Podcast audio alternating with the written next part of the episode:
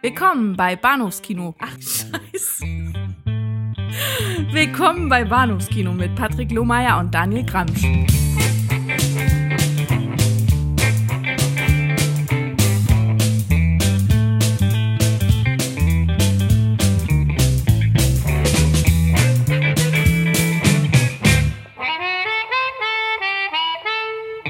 Hallo und herzlich willkommen zur Episode 198 des Bahnhofskino Podcasts. Fängt gut an. Fängt gut an. Mein Name ist Patrick und in der linken Ecke Daniel, The Grumsh, Hey. Gramsch. Ja. Der Hengst von Tempelhof. Mit der blau-weißen Unterhose. Ja, wie, wie viel Körpergewicht? Zwei, 200, äh, 170 Pfund Körpergewicht mit unter 5% Körperfett. Äh, Tipptopp in Form. sagen, fett bin ich denn? Nein, wir sind beide tipptopp in Form. Und nach diesem etwas holprigen Intro äh, kann man vielleicht auch gleich erahnen, worüber wir sprechen heute Abend. Da geht es um Kampfsport und äh, weniger um Gewichtsklassen, aber um zwei äh, sehr sch schwergewichtige Typen, die uns da begegnen. Zum einen es, Sylvester Stallone als Rocky in Rocky aus dem Jahre 1976 und zum zweiten sprechen wir über äh, Chiwetel Ejiofor. Ich hoffe, ich, den Namen kriege ich richtig auf die Reihe in äh, Red Belt, einem Film jüngerer Gangart, Bauart, äh, Baujahrs aus dem Jahr 2008 von äh, David Mamet. Äh, John G. Evelson heißt der Regisseur von Rocky, so viel sei noch gesagt. Und äh, ja, wie kriegt man jetzt die Kurve aus diesem Mauen, von diesem Mauen-Intro zu einem der, möchte ich mal sagen, ja, besseren Filme der 70er Jahre? Auf jeden Fall, auf jeden Fall einer der, der, der einflussreichsten Filme, was zumindest das Genre angeht und natürlich einfach auch die Karriere von Sylvester Stallone. Nicht schlecht. Weil ich meine, vor, vorher hat er ja nicht so wahnsinnig viel gemacht. Das bisschen, was er gemacht hat, kam dann ja irgendwie später mal in Deutschland unter so illustren Titel wie, ich glaube, der italienische Hengst und Bocchi, ein, äh, ein Mann steckt einen weg und so. Raus, Äh, ja. Pa- Party at Mickey and Stutz, so hieß dieser, dieser sein Softsex-Debüt. Ich bin mir auch nicht ganz sicher. Aber ich erinnere mich auch noch an die, an die, an die Titel, die du genannt hast, ja. Äh, wobei es da ja auch eine relativ harte Version von geben soll, in der man wirklich Ja. ein, ein, einiges zu sehen kriegt, habe ich mal sagen lassen. Aber Also ich, ich, ich muss mich ja äh, muss ja sagen, beim äh, erneuten Sehen von Rocky fiel mir mal auf, dass Sylvester Stallone in jungen Jahren gar nicht so scheiße aussah. ähm, dennoch, de, dennoch, ja, im Vergleich zu heute. Fall. gleich mit der, mit der Tür ins Haus gefallen. Sehr Aber ähm, er- ernsthafterweise muss ich das von ihm nicht sehen. Mm, mm, mm, mm, mm. Aber, ähm, ja. Ich, ja. Will so einiges von ihm nicht sehen. Aber es, es ist gut in Form, muss man sagen. Und äh, Rocky, ja, ich mach, ja, möchte auch irgendwie jetzt äh, aus meinem Herz keine Mördergrube machen. Es ist, äh, ist einer, einer, einer doch meine, meiner äh, li lieberen Filme, weiß nicht, Mhm. liebsten Filme, weiß nicht, ob ich so weit gehen würde, aber äh, ist schon ein verdammt toller Film und damit auch Au Auftakt zu unserer kleinen Rocky-Reihe hier im Podcast. Denn das Thema wird uns noch im Frühjahr begleiten Ja, einige Male. Also, wer Es- total es Rocky, gibt es gibt ja auch so einige Filme. ja, wer total Rocky unaffin ist, der wird sich vielleicht hoffentlich nicht allzu sehr langweilen in den kommenden Wochen. Wir versuchen unseren Hörern die Reihe ein bisschen schmackhaft zu machen. Aber es geht ja auch noch erst im, im Februar mit Rocky 2 weiter. Also erstmal steht Rocky so ganz allein da und das ist vielleicht auch gut so, denn äh, der steht eigentlich über allem und thront so oben da über der ganzen Reihe der allererste Teil aus dem Jahr 1976. Wie gesagt, John G. Evelson hieß der äh, Regisseur. Es ist ähm, der Film, der Sylvester Stallone zum Superstar machte, der ihm auch den, den Drehbuch-Oscar einbrachte 1976. Mhm. Äh, mit welchen anderen Filmen er da konkurrierte, auch unter anderem bei den Oscars, können wir vielleicht später noch ein bisschen drüber reden. Erstmal äh, ist hiermit die, die Inhaltsangabe zu verlesen, falls es so noch nötig ist. Äh, Hm. Zum Glück hat sie geschrieben, unser alter lieber Freund Moonshade, und das ist eigentlich immer, immer lohnenswert, auch wenn die Handlung altbekannt sein sollte. Und äh, sie lautet da, der US-Schwergewichtsbox-Champion Apollo Creed, gespielt von Carl Weathers, beherrscht seine Gegner so nach Belieben, dass es schon langweilig ist. Um wieder in die Schlagzeilen zu kommen, entscheidet er sich dafür, einem unbekannten weißen Boxer eine Chance auf einen WM-Kampf zu geben. Die Wahl fällt auf den mit relativ begrenztem Intellekt gesegneten Rocky Balboa. ja. Der, äh, gespielt von Sylvester Stallone, der ansonsten im Schlachthaus arbeitet oder als Geldeintreiber. Im Augenblick interessiert ihn auch mehr die in einem Tierladen arbeitende Adrian, gespielt von Talia Shire. Doch als die Chance kommt, beginnt Rocky unter Anleitung seines Trainers Mickey Burgess Meredith äh, zu trainieren. Sein Wunsch, nicht K.O. zu gehen. So. Und, Hm. äh, damit ist auch schon eine ganze Menge gesagt und die hauptsächlichen Protagonisten genannt. Äh, zu nennen wäre vielleicht noch Pauli, auf den wir später zu sprechen kommen und äh, hm. ja, das war es eigentlich auch fast schon. Vielleicht noch äh, als als als Kredithai äh, Joe Joe Spinell als Gazzo, äh, den ich auch immer sehr sch Hm. schmierig finde. Und ja, das ist Rocky. Guter Film, oder? Ja, ja, Ja. ganz, ganz hervorragender Film sogar. Ähm, ich hatte es ja gerade schon, schon etwas, äh, etwas salopp äh, versucht anzu, anzukündigen, aber ich bin ähm, gerade auch in der Beschäftigung mit dem, mit dem Film im Vorfeld. Ich, es war mir nicht bewusst, muss ich ganz ehrlich sagen, dass äh, Stallone das Ding selber geschrieben hat. Ähm, war ich, war ich geradezu begeistert davon, dass er eben tatsächlich diese, diese, diese Geschichte da irgendwie in drei Tagen, wie die Legende ja wohl geht, rausgehauen hat. Ähm, weil er einfach, naja, wie soll ich sagen, das, das, das, so wahnsinnig viel hatte er eigentlich vorher nicht unbedingt vorzuweisen und dass das Studio ihm auch gesagt hat, hey, das ist geil, das, das, das drehen wir jetzt so. Ähm, muss man natürlich ganz ehrlich sagen, so was, was, findet man heute, glaube ich, nicht mehr unbedingt. Jedenfalls, jedenfalls nicht bei so einer solchen großen Produktion. Hm. Und das einzige andere Mal, dass mir das äh, ähnlich, äh, eine ähnliche Geschichte eingefallen wäre, glaube ich, Good Will Hunting. Ja, über den man auch so einiges sagen könnte. Sicherlich, ja. Äh, übrigens habe ich schon mal, ich, ich muss mich jetzt schon zum ersten Mal korrigieren innerhalb der ersten fünf Minuten. Äh, Stallone wurde für sein Drehbuch, ich habe glaube ich fälschlicherweise eben gesagt, tatsächlich mit dem Oscar ausgezeichnet. Er hat, er, er war nominiert, aber gewonnen hat er nicht für das Originaldrehbuch. Das hat irgendjemand anders. Okay.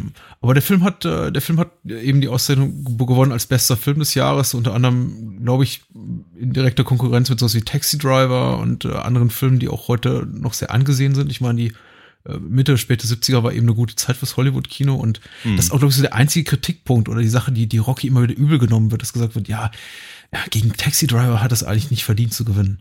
Oder Mhm. gegen, äh, wer, wer, war noch äh, nominiert in dem Fall? Ich, in diesem Jahr, ich glaube, für irgendwie Untouchables äh, und Network. Hm. Also, ähm, Hm. na gut. Nicht die Untouchables? Untouchables, ähm, die, äh, die, die, äh, All, the President's Men. All the President's Man, der die Unbestechlichen heißt und den ich deswegen auch mit Untouchables immer verwechsle. Ja, ja. Ähm, aber na gut, sei es drum. Hockey äh, ist ein feiner Film und äh, ich vergesse immer, ich, ich vergesse immer, ich vergesse ehrlich gesagt immer, und das ist vielleicht äh, reicht nicht dämlich sowas zu sagen, wie viel im Film eigentlich, eigentlich geboxt wird. Äh, zu Beginn und zum Schluss und wie wenig eigentlich das Boxen eine Rolle spielt äh, in den 80 Minuten ungefähr zwischendrin. Ja. Denn äh, der, der Film schmeißt uns ja sofort in diese sehr, äh, in, in diese düstere Boxhöhle und diese, diese, diesen, diesen, den, den Boxring, in dem Rocky eben, ja, einen drittklassigen Kampf äh, schmeißt, nicht schmeißt, aber äh, triumphiert in dem Kampf. Aber es ist alles sehr, sehr schmierig und billig und versifft und äh, entsprechend dem zündet sich auch Sly gleich äh, eine Kippe an nach, nach beendetem Kampf und Ja. äh, alles wird unglaublich authentisch und dreckig und auch sein Gegner, dessen den Namen des Schauspielers kenne ich auch nicht, aber der wirkt eben auch wie, wie ein echter Boxer, so, so ein verquollenes Gesicht. Ja, Ja, ja. so, so verquollenes Gesicht und so eine offensichtlich x-fach gebrochene Nase kann man anderweitig gar nicht haben. Also ich bin immer ganz angetan davon, wie äh, wie authentisch toll schon der Film beginnt und eigentlich so, so Ja. in dieses dieses dieses ja sehr sehr, sehr glaubwürdige Flair in der Szene, der sich Rocky da bewegt, reinzieht. Auf, auf, auf jeden Fall. Und, äh, auch da, er hält es eben auch, dieses, dieses, dieses Flair. Es, ist, es, ist, es, es, es, es bleibt halt im Prinzip ja, eine Charakterstudie im weiteren Sinne. Äh, und, und weniger, ähm, weniger eben dieses, äh, das, das, was man eigentlich tatsächlich mit der Serie, also der Filmreihe verbindet. Ich, ich, ich, ich be- ich befürchte beinahe, dass äh, das ähnlich gelagert ist wie bei Rambo. Dass man die späteren Filme irgendwie gleichbedeutend mit der gesamten Serie ähm, betrachtet, äh, ohne, ohne zu, äh, zu beachten, dass eben der erste Film der Reihe völlig andere Nummer ist, ein anderer Schnack halt. Weil eben, wie gesagt, Ro- Rocky ist eben gar nicht mal so sehr äh, der, der, der, der Boxsport, sondern eben eher so das, das Triumphieren des Underdogs. Und ehrlicherweise, es, hätte jede andere, jede andere Sportart sein können oder jede andere Fähigkeit. Mhm. Äh, nur dass es sich halt hier einfach, weil es eben auch gleichzeitig eine Milieustudie ist, äh, gut anbietet. Ne? Ja.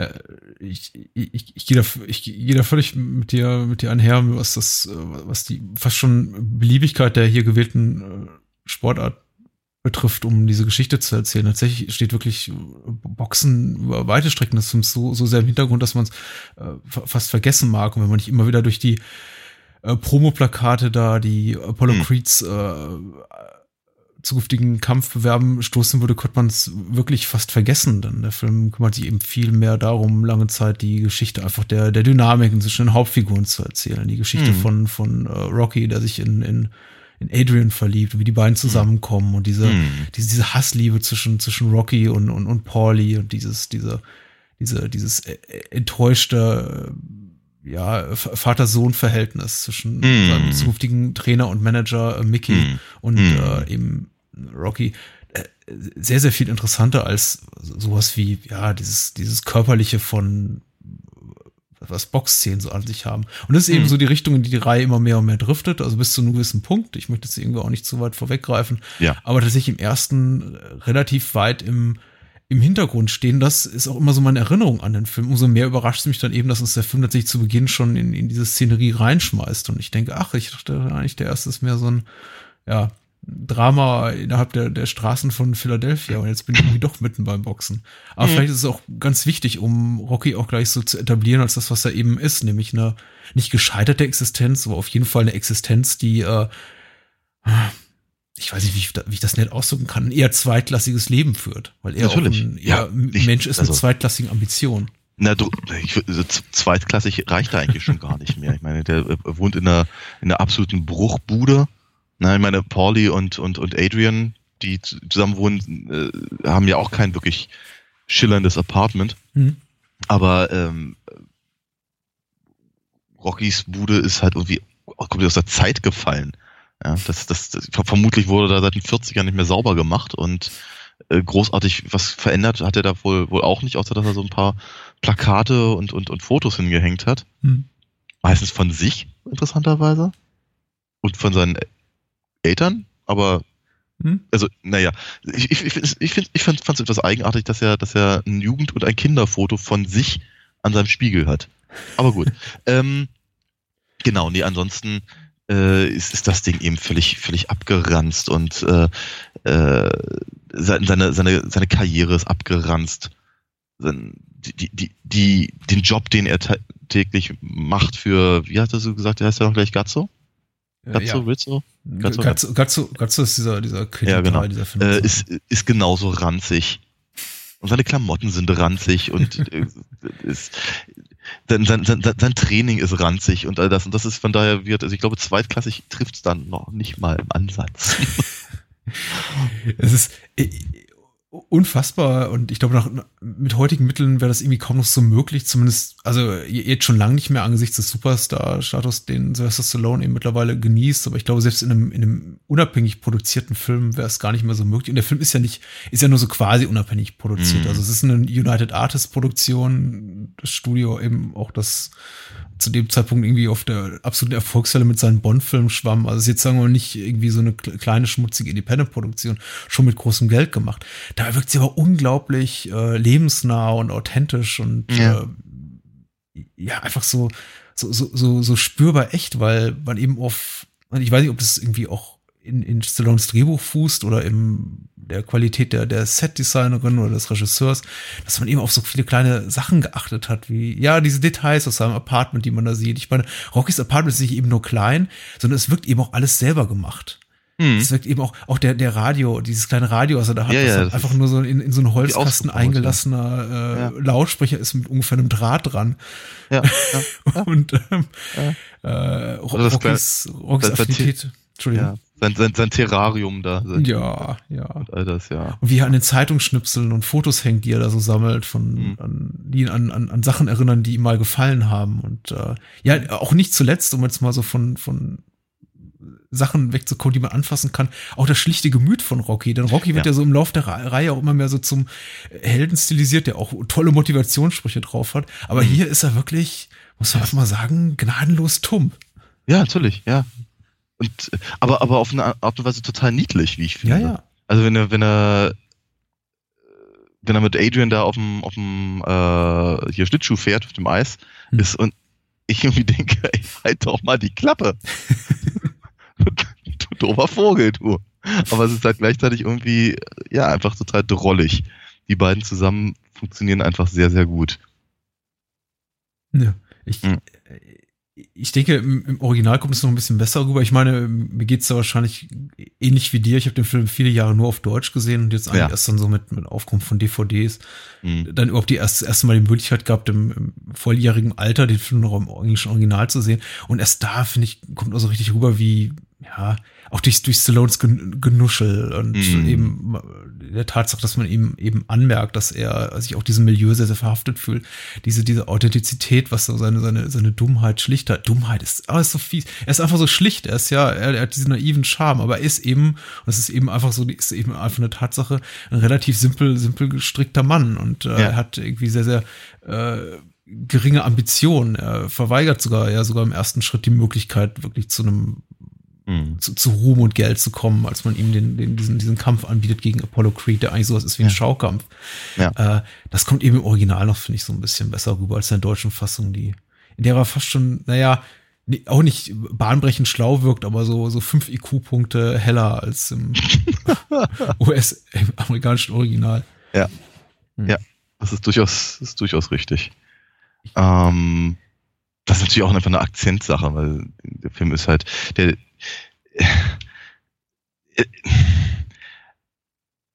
die Tatsache, dass sie eben auch alle mit einem, mit einem leicht italo-amerikanischen Akzent gefärbt sprechen, ist etwas, was, was sich so ohne weiteres eben nicht übersetzen lässt. Mhm. Äh, weil, wie soll ich sagen, könntest du, dir könntest du dir vorstellen, dass die alle sprechen wie, wie, wie Chico Marx? Schwierig. ja, ähm, käme, käme vermutlich nicht so gut und äh, hätte die Filme vermutlich auch nicht so erfolgreich gemacht. Mhm. Aber hier hat das eben was, was mit, es hat eben auch was mit Underdog ähm, Identität zu tun, mit, mit, mit, mit der eigenen Wahrnehmung äh, im, im Amerika der 70er. Ja. Und das, das, das trifft der Film eben auch sehr, sehr gut. Natürlich auch gerade mit dem, wie ich finde, sehr interessanten ähm, Gegen, Gegenstück mit, mit, mit Apollo Creed der eben als, als, als, als schwarzer Boxer äh, offenkundig eben ja zu, zu, zu Geld und Ruhm gekommen ist und im Gegensatz zu Rocky eben äh, naja, eine Firma führt. Mhm. Mit, mit, mit Angestellten, die ihm Kaffee bringen und ähm, äh, er ist, ist äh, sehr äh, beredsam mhm. und, und äh, das äh, es ist einfach eine ganz andere, ganz andere Nummer. Sehr, sehr, sehr schön konterkariert. Einfach. Ja, ich finde es auch. Ich finde auch. Ich, ich wurde jetzt auch beim, beim wiederholten Sehen von Rocky daran erinnert. Und ich meine, Apollo Creed ist ja auch eine Figur, die sich innerhalb der Serie noch ein bisschen weiterentwickelt. Ich glaube, da ver verraten wir nicht zu viel. Aber vergisst, glaube ich, so ein bisschen, wie, wie, wie, wie eindimensional äh, seine Rolle im ersten Teil angelegt ist. Ich meine, klar, sie hat dieses Element schon so ein bisschen dieses, vielleicht auch ein bisschen bewusst satirisch über, überspitzte Element, dieses äh, das, das, das schwarze Establishment gegen den weißen Underdog-Dynamik, ja, ja. die da irgendwie so abbildet, klar, wie, wie du es bereits sagst, er ist immer umgeben von irgendwelchen äh, von, von seiner Gefolgschaft, die ihn da hofiert und die sagt, ach hier, komm, Apollo, was ist doch eigentlich eh gar nicht nötig und wieso tust du das überhaupt an? Und im Grunde konntest du weiterhin schicke Anzüge tragen und hier ab und zu mal irgendwie ein bisschen Boxkirmes machen. Äh, äh ja, abgesehen davon ist seine, seine, seine Figur eher, hm, bleibt, bleibt eigentlich, eigentlich eher blass. Was mich dann doch wiederum überrascht ist, wie doch emotional dann das Ende ist, wenn die beiden sich dann am Ende des Kampfes, der dann eben doch über alle Runden geht, in, in, in den Armen hängen. Weil bis dahin mhm. ist eigentlich äh, Apollo Creed für mich, in, im, zumindest im ersten Rocky, immer sowas, ja, wie ein, wie ein hübsches Nichts. Also der irgendwie mhm. der All, All-American Guy, auch der sich so, so verkauft als irgendwie das personifizierte, gute amerikanische, der ja, eben nur äh, zufällig dann eben auch, und das macht es so ein bisschen, ein bisschen ironisch und das ist auch, auch, auch schön so, eben äh, schwarz ist. Ja, ja. Aber es ist, es ist äh, auch das ist natürlich nicht, nicht unclever, ähm, einfach weil äh, damit der ähm, einer der, der wichtigsten Punkte der Story auch aus seiner Perspektive im Prinzip unterstrichen wird. Mhm. Nämlich diese, diese Idee, dass, ähm, dass ich glaube, ich glaube, Apollo Creed sagt sogar selber irgendwann, äh, äh, und hier der, der, der Promoter sowieso, äh, dass das halt äh, wie äh, hier Land der unbegrenzten Möglichkeiten, jeder kann alles schaffen und so. Ähm, und Apollo Creed zeigt eben, dass er als eben, das ist gerade schwarzes Establishment, aber im Prinzip trotzdem natürlich aus anderen, aus anderen Kreisen kommend als, sagen wir mal, der ansonsten wahrgenommene amerikanische Mainstream. Mhm. Äh, sich sehr wohl da eben an die, an die, an die Spitze kämpfen konnte. Und jetzt äh, äh, gibt er Rocky im Prinzip die Chance, das auch zu tun. Mehr oder weniger zumindest. Mhm. Ja, äh, irgendwie hat man so das Gefühl, äh, Rocky erzählt so ein bisschen die Geschichte von, von Stallone selbst. Ich meine, Stallone mhm. war wirtschaftlich nicht am Ende, als er das Drehbuch schrieb, aber es ging auf jeden Fall, was so seine Karrierepläne betrifft, auch, auch nicht, nicht gut. Und äh, das ist eben auch so, auch so ein Leitmotiv, was uns durch die Reihe äh, begleiten wird, dass äh, äh, die Filme bilden immer so ein bisschen den aktuellen, glaube ich, so Star-Status oder vielleicht auch finanziellen Wert seines, seines Stars ab oder irgendwie seine Gefühlslage und auch die Gefühlslage, in der sich eben die USA gerade, gerade befanden. Mm. Und mhm. äh, Rocky ist dafür eigentlich irgendwie so das schönste Beispiel, weil es für, für die Figur des Rocky Balboa eben wirklich gerade so, so passte, äh, zu dem, passte zu dem Status, in dem sich eben Sylvester Stallone befand, der eben als Schauspieler nicht wirklich reißen konnte, zumindest als Filmschauspieler, sich dann eben von, ja, eher einem schmierigen zu einem noch schmierigeren Film hangelte.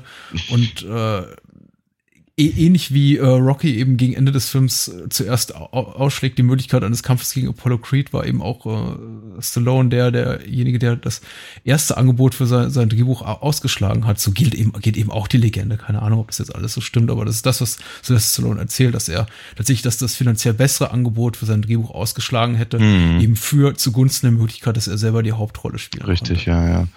Aber angeblich waren, was ich Robert Redford und so waren, waren wohl im oh. Gespräch. Ja. Ich kann es mir ehrlicherweise nur sehr bedingt vorstellen. Ähm. Aber na gut. Glauben wir ihm mal dem Sly. Ja, ja. ja. Ich kann mir allerdings auch einen, äh, einen solchen Film mit, mit, mit, mit, mit Redford nicht vorstellen.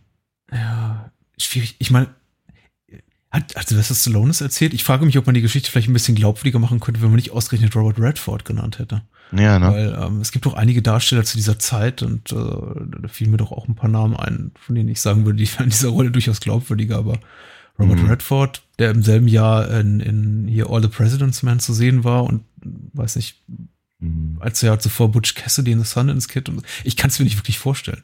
Ja, ja den 70er Jahre Robert Redford und sowas zu sehen. Aber na mhm. gut. Ähm, ja, also ja, wie gesagt, ich, hatte, ich, ich, hatte das auch für sehr, sehr, sehr, sehr, sehr, sehr schwierig, äh, aber es ist eine nette Geschichte, kann man.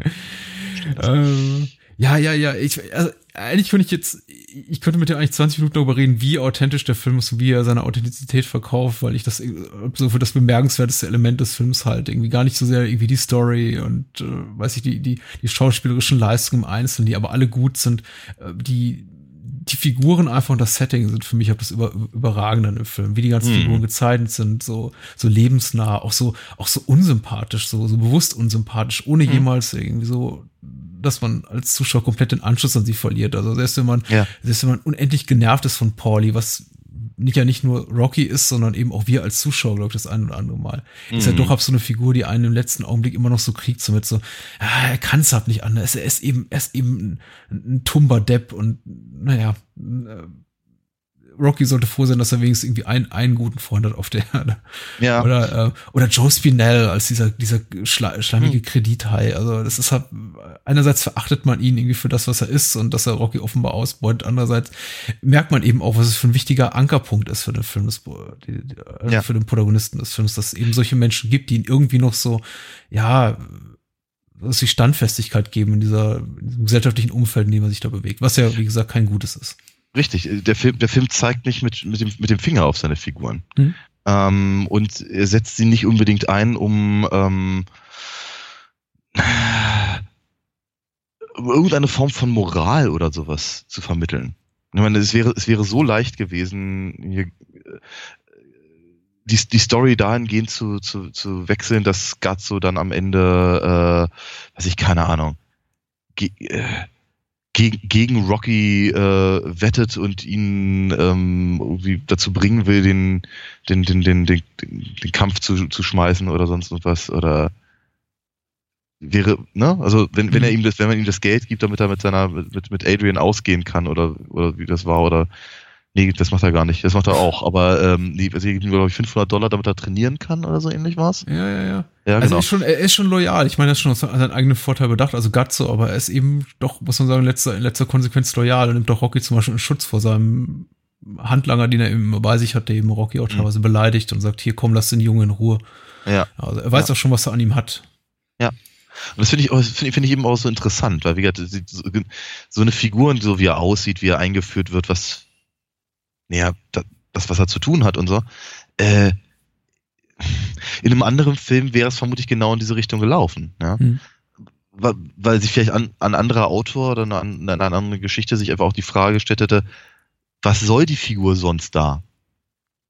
Was, was, warum muss man jetzt sich so viel Zeit nehmen, diese Figur zu einzuführen und zu erklären, wenn sie letztendlich für den, für den tatsächlichen Plot keinen keinen ernstzunehmenden äh, äh, Grund hat. Ja. ja ist, die Figur ist wirklich nur dazu da, um die Lebensumstände von Rocky zu erklären. Mhm.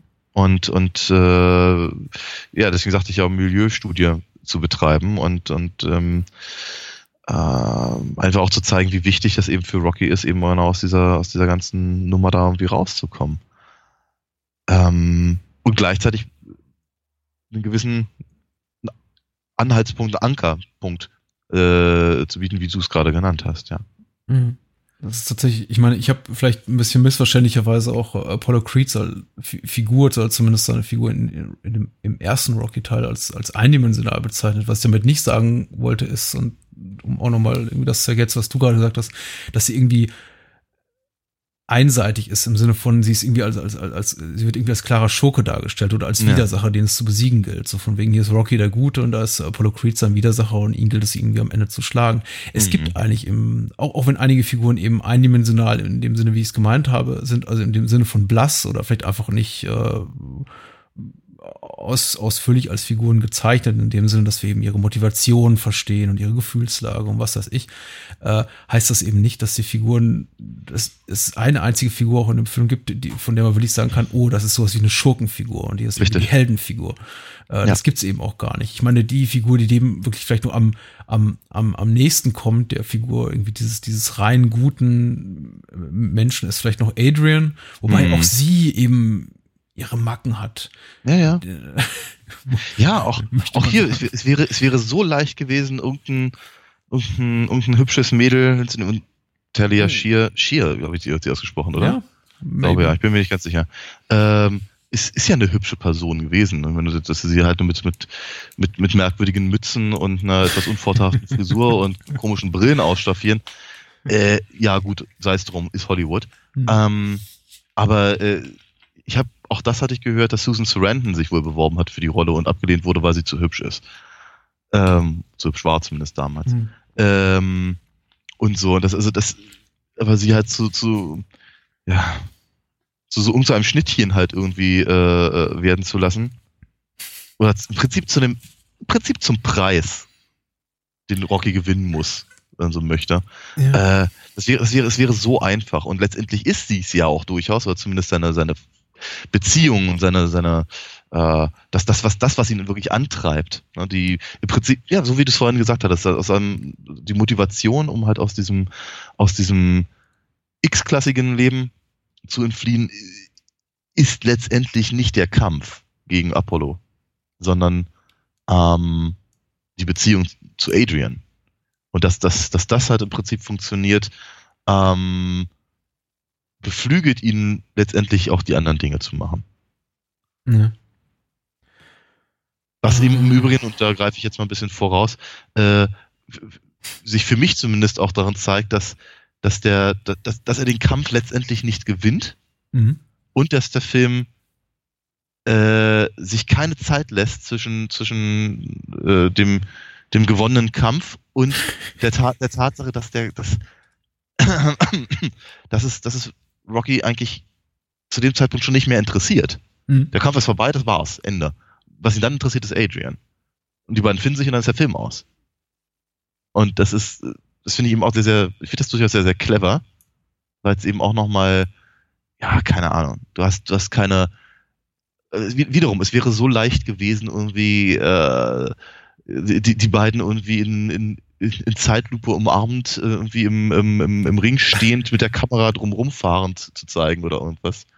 Ja, während, während die, während die Menge ihn, ihn, äh, ihn feiert, weil er gerade äh, den, den, den Champion besiegt hätte oder sowas.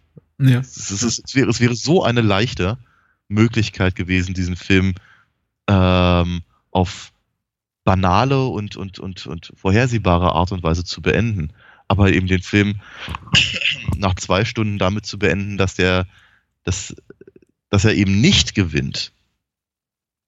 Ähm, und trotzdem geschafft hat, was er, was er, was er will und trotzdem eben ein, sich im Prinzip ein besseres Leben in jeglicher Hinsicht offenkundig erkämpft hat, ist sehr clever und dann eben auch nicht irgendwie darauf weiter rumzureiten, sondern eben Schluss zu machen. Das, ist eine, eine, sehr schöne Entscheidung. Hm. Ich denke auch, also diesen, diesen, den, den Versuch, diese Cleverness des, End, des Endes des ersten Teils nochmal zu wiederholen, das haben sie, daran haben sich auch einige der späteren Teile versucht, aber ich glaube, keiner kriegt sie jemals wieder so gut hin. Denn ich meine, du hast natürlich vollkommen recht, dass das offensichtliche Sende, äh, Ende für einen, einen Film, in dem es um irgendeine Art von sportlichem Wettkampf äh, geht, ist, dass eben der ja, der Protagonist oder der, der Haupt, hauptsächlich Sympathieträger des Films, der Star des Films eben äh, gewinnt. Und das verweigert uns eben Rocky, auch weil Rocky, der Film, eben am Ende auch nochmal klar machen will, welche Geschichte er hier erzählt. Und zwar eben nicht die Geschichte einer sportlichen Rivalität. Das machen die späteren Filme da primär, sondern mhm. die Geschichte äh, eines, ja, eines Mannes und seiner, seiner Freundin, eines Mannes und seiner besten, seines besten Freundes und eben eine, eine Geschichte von Menschen in den Straßen Philadelphias, denen es eben mhm. irgendwie auch nicht gut geht. Eine Geschichte, die eben nicht am Ende sagen will, äh, und was haben wir heute gelernt? Also ich meine, es gibt schon sowas wie eine, eine, eine Weiterentwicklung der Figuren, auch schon wieder irgendwie sowas wie eine, wie eine Moral oder eine Erkenntnis am Ende des Films, zum Beispiel die seitens Rocky, dass er sich eben, dass er sich eben nach dieser Beziehung sehnt und nicht nach Ruhm und Reichtum als, als, als Boxstar. Äh, aber es gibt nicht diese, es, äh, er bleibt dabei aber gleichzeitig dem, dem, dem eigentlichen Habitus seiner, seiner Figuren treu, dem, der, der eigentlichen äh, Art und Weise, wie wir sie auch zu Beginn sehen, in dem Sinn, dass er eben nicht sieht, wie irgendwie Rocky so eine 180-Grad-Wandlung vollzieht vom irgendwie kleinen Underdog, der äh, an nichts Interesse hat und komplett, komplett ambitionslos durch, durchs Leben schreitet zu, ja, jetzt bin ich irgendwie der König der Welt. Ähm, er ist eigentlich noch ziemlich genau die Figur, mit der wir begonnen mhm. haben. Und so ist es eben auch fast jede andere Figur, die Art von Figur, mit der wir begonnen haben. Die machen alle so, so, so einen kleinen Schritt in irgendwie eine andere Richtung. Adrian öffnet sich ein bisschen mehr, wird offensichtlich auch ähm, was ihre eigene äh, Körperlichkeit, ihre eigene äh, Sensibilität betrifft, ein bisschen offener. Pauli wird vielleicht ein bisschen, gilt ein bisschen mehr Respekt für, für Rocky, seinen besten Freund, den er eigentlich für einen ziemlichen Doofkopf hält. Äh, Mickey fängt auch an, Rocky zu respektieren. Aber es ist nicht die, die Art von Ende, die uns dann eben zeigt, so, und, und dieser eine Kampf hat alles verändert. Und ab jetzt mhm. äh, geht es ab mit dieser irgendwie strahlende Zukunft. Und das finde ich eigentlich mutig für einen Film, der ja zu diesem damaligen Zeitpunkt 1976 nicht schon als Serie konzipiert war, sondern Richtig. die man eben davon ausgehen musste, dass das eben auch wirklich das Ende ist für die Filmfiguren. Dass wir eben nicht mehr erfahren, was wurde jetzt eigentlich noch aus Rocky, was wurde aus Adrian. Diese Art mhm. von offenem, fast schon kleinem Ende für so eine große Geschichte finde ja. ich äh, ganz erstaunlich und mutig. Und ja, hm. wie du sagst, clever trifft es eigentlich ganz gut. Ja. ja. Genau, erstaunlich und mutig. Ich finde, das, das, das fasst den ganzen Film aber auch wirklich zusammen. Ähm, ein, eine, eine Figur als Helden zu etablieren, über den man sich so, ähm, so einfach und so, so gut lustig machen kann, dazu werde ich bei den weiteren Filmen vielleicht noch ein kleines bisschen mehr sagen können. ähm, ist eben auch so ein, auch so ein Punkt. Ne? Ich meine, es ist, Gott, ich meine, Rocky wirkt halt auch wirklich so, als hätte er den einen oder anderen Hieb zu oft auf, auf, auf den Kopf bekommen. Mhm. Ähm, dass er trotzdem das Herz am rechten Fleck hat, das mag ja, das mag ja sein. aber es ist eben, er ist, äh, er ist eben nun mal wirklich nicht die, die hellste Kerze im Leuchter. Und ähm, daraus aber eben auch zum Beispiel kein Drama zu machen. Ja? Auch wiederum, das ist, sie, sie, ja, die, ich sage ja immer wieder, irgendwie äh, dann noch die Szene reinzunehmen und wie, und ich habe nie schreiben und lesen gelernt. Wäre eben auch sehr, sehr leicht. Der Film tut's nicht. Und ich ja. bin ihm sehr dankbar. Nein. Ähm, untergräbt euch äh, ständig Erwartungen, ohne jetzt jemals das irgendwie so weit zu treiben, dass man denkt, oh ja, oh clever. Und man sieht irgendwie plötzlich so die, die äh, filmemacherische Handschrift oder irgendwie die, die, die Arbeit hinter den Kulissen oder die Arbeit, die irgendwie das Drehbuch da reinsteckt, um irgendwie äh, clever zu sein. Und das äh, finde ich, finde ich wirklich bemerkenswert am ersten Teil, da uns eben auch teilweise das nicht gibt, was wir vielleicht erwarten, dass das auch, auch die kleine Romanze zwischen Adrian und, und Rocky eben nicht so verläuft, wie wir es vielleicht erwarten, dass man denkt, das geht alles sehr viel einfacher und äh, mhm. es ist eben nicht so. Der unglaublich viel Zeit, verliert ist das falsche Wort, verbringt unglaublich viel Zeit damit, äh, investiert unglaublich viel Zeit darin, in dieser, dieser diese, diese Annäherung zwischen den beiden Figuren zu zeigen mit äh, ja. dieser Szene auf der äh, Eis, Eis, auf der Schlittschuhbahn, mhm. wo, wo Rocky ja diese Art von ja fast schon einstudierter defensiver Gesprächsführung übt, da diesen, diesen, diesen, diesen, endlosen Monolog aus Banalitäten und Dingen, die eben Adrian überhaupt nicht zu interessieren scheinen und äh, er kommt eigentlich gar nicht mehr raus und versucht irgendwie so seine eigene Unsicherheit äh, zu kaschieren damit. Ja, der also ist um, um, Kopf und Kragen, ja. Ja, ja, es ist selbst da irgendwie noch so die Art von äh, Boxer und, und, und Mensch, äh, als die er sich irgendwie auch sonst so durchs Leben schlägt, so dieses irgendwie ja. Plappermaul, das irgendwie alles, alles, alles weglabert, ohne wirklich selber, glaube ich, dem treu zu sein, was er da so anderen Leuten immer zuträgt. Mm. Auch das mhm. kleine Mädchen, was er da beratschlagt, äh, ja, ja, ja. wo man sich dann denkt so, hm, also ich, ich, glaube nicht, dass du dich an all deine guten Ratschläge halten würdest, die du hier gerade verteilst. Verm vermutlich nicht, nein. Aber, aber er, mein, er meint's ernst. Ja. Und das ist, das ist, ich, ich, glaub, ich glaube, weil, weil er es irgendwie so ehrlich meint und weil er ja, einfach so ein, so ein netter, aber irgendwie doofer Typ ist, äh, interessiere ich mich zum Beispiel für, auch für zum Beispiel für den sportlichen Aspekt des Films, den wir ja nicht ganz vergessen dürfen. Ähm, weil ganz ehrlich, ich habe ich hab für den Boxsport nicht viel übrig. Ja, zwei erwachsene Menschen, die sich immer eins in die Gusche geben, finde ich weder, weder, weder spannend noch spaßig noch irgendwie ähm, großartig interessant, zumindest zum, zum, zum äh, äh, im Publikum zum Angucken. Mhm. Das ist halt überhaupt nicht mein Ding. Das hat mich nie interessiert und es wird mich nie interessieren. Aber wenn Rocky eben dann in den Ring steigt, weil er eben nun mal sich über fast zwei Stunden äh, uns, uns sehr genau vorgestellt hat, dann interessiert es mich sehr wohl. Und dann finde ich es eben auch durchaus spannend und dann find, möchte ich ihm auch gerne, gerne, gerne wissen, was da passiert. Und dann leide ich ihm auch mit bei jedem einzelnen Schlag und bei, bei dem, äh, äh, wenn, wenn, was ich, keine Ahnung, wenn, wenn, äh, wenn dann Rockys äh, halt Auge aufgeschnitten werden muss mhm. und sowas und äh, oder was weiß ich, keine Ahnung, wenn er, wenn er, wenn er fragt, wie es, wie es aussieht, als seine Nase gebrochen ist. Irgendwie eine sehr, sehr, sehr schöne Sache, finde. Ich finde, der Film hat echt ein paar, paar, paar sehr, sehr, sehr hübsche Dialogmomente und ein paar sehr hübsche Szenen. Auch hier wieder ein bisschen Legendenbildung, dass halt manche Sachen irgendwie wohl reingeschrieben wurden, weil sie ähm, was ich zum Beispiel die Sache mit der äh, mit der mit der Hose, dass die falsche Farbe hat auf dem Plakat, also haben sie eine kleine Szene drumherum geschrieben, um es zu erklären, oder dass der, dass sein Mantel zu zu zu voluminös ist. Mhm. Also, also lässt Stallone hat Rocky permanent darüber reden, dass sein Mantel zu voluminös ist. Nimmt, nimmt damit gleich die Kritik des Publikums vorweg und hat gleich noch ein, noch ein er hat, er hat er staffiert seine Figur noch mit einem weiteren Charakterzug aus und kann bei der Gelegenheit auch gleich nochmal ähm, ähm, äh, auf die auf die Art und Weise hinweisen, wie eben äh, ja, Rockys Kampagne da aufgezogen ist. Mhm. Ja, mit dem mit dem ähm, gesponserten äh, Bademantel von dem von der, von der Fleischerei, in der er da die, die, die Schweinehälften vermöbelt.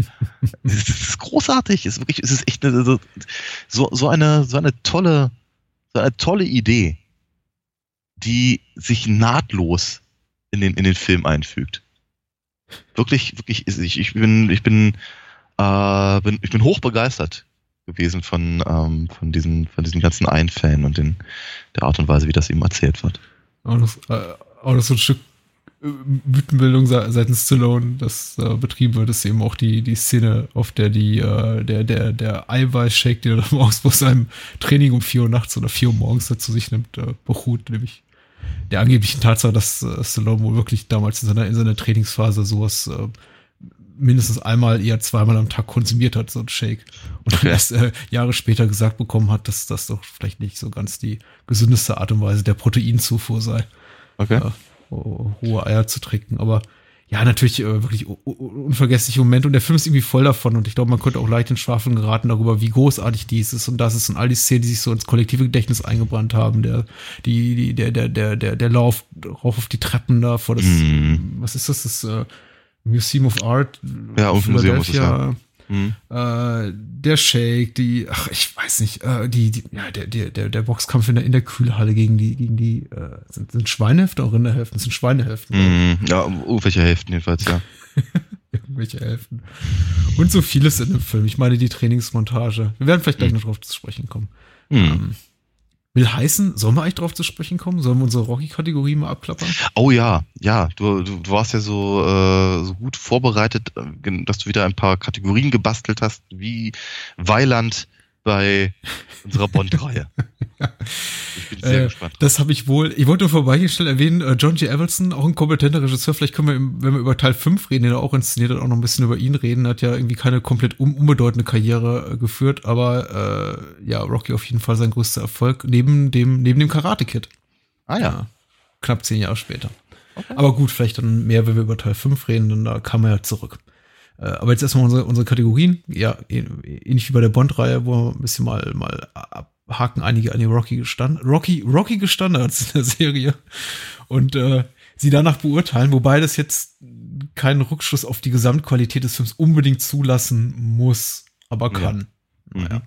Mhm. Äh, die erste, die erste Kategorie heißt äh, Street Creed äh, und das ist äh, die Frage nach äh, Rockys Glaubwürdigkeit als Underdog. Äh, ja mittel, hoch, niedrig. Ich habe mal gesagt Skala von 1 bis 10, aber ich weiß nicht, ob das so gut funktioniert. Aber mhm. äh, wie glaubwürdig ist Rocky als Underdog in diesem ersten Teil? Aus meiner Sicht? Ja. Äh, sehr. Ja.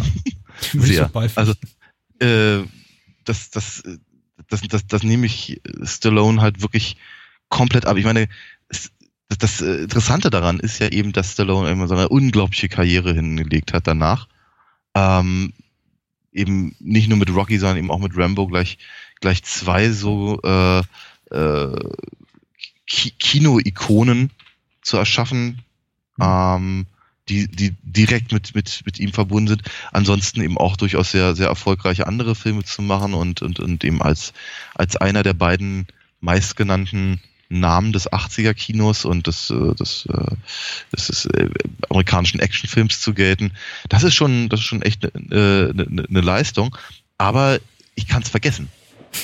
Ich kann das, ich kann das eben bei, ähm, bei, bei beim ersten Rocky-Film kann ich das komplett ausblenden. Das finde ich ganz erstaunlich.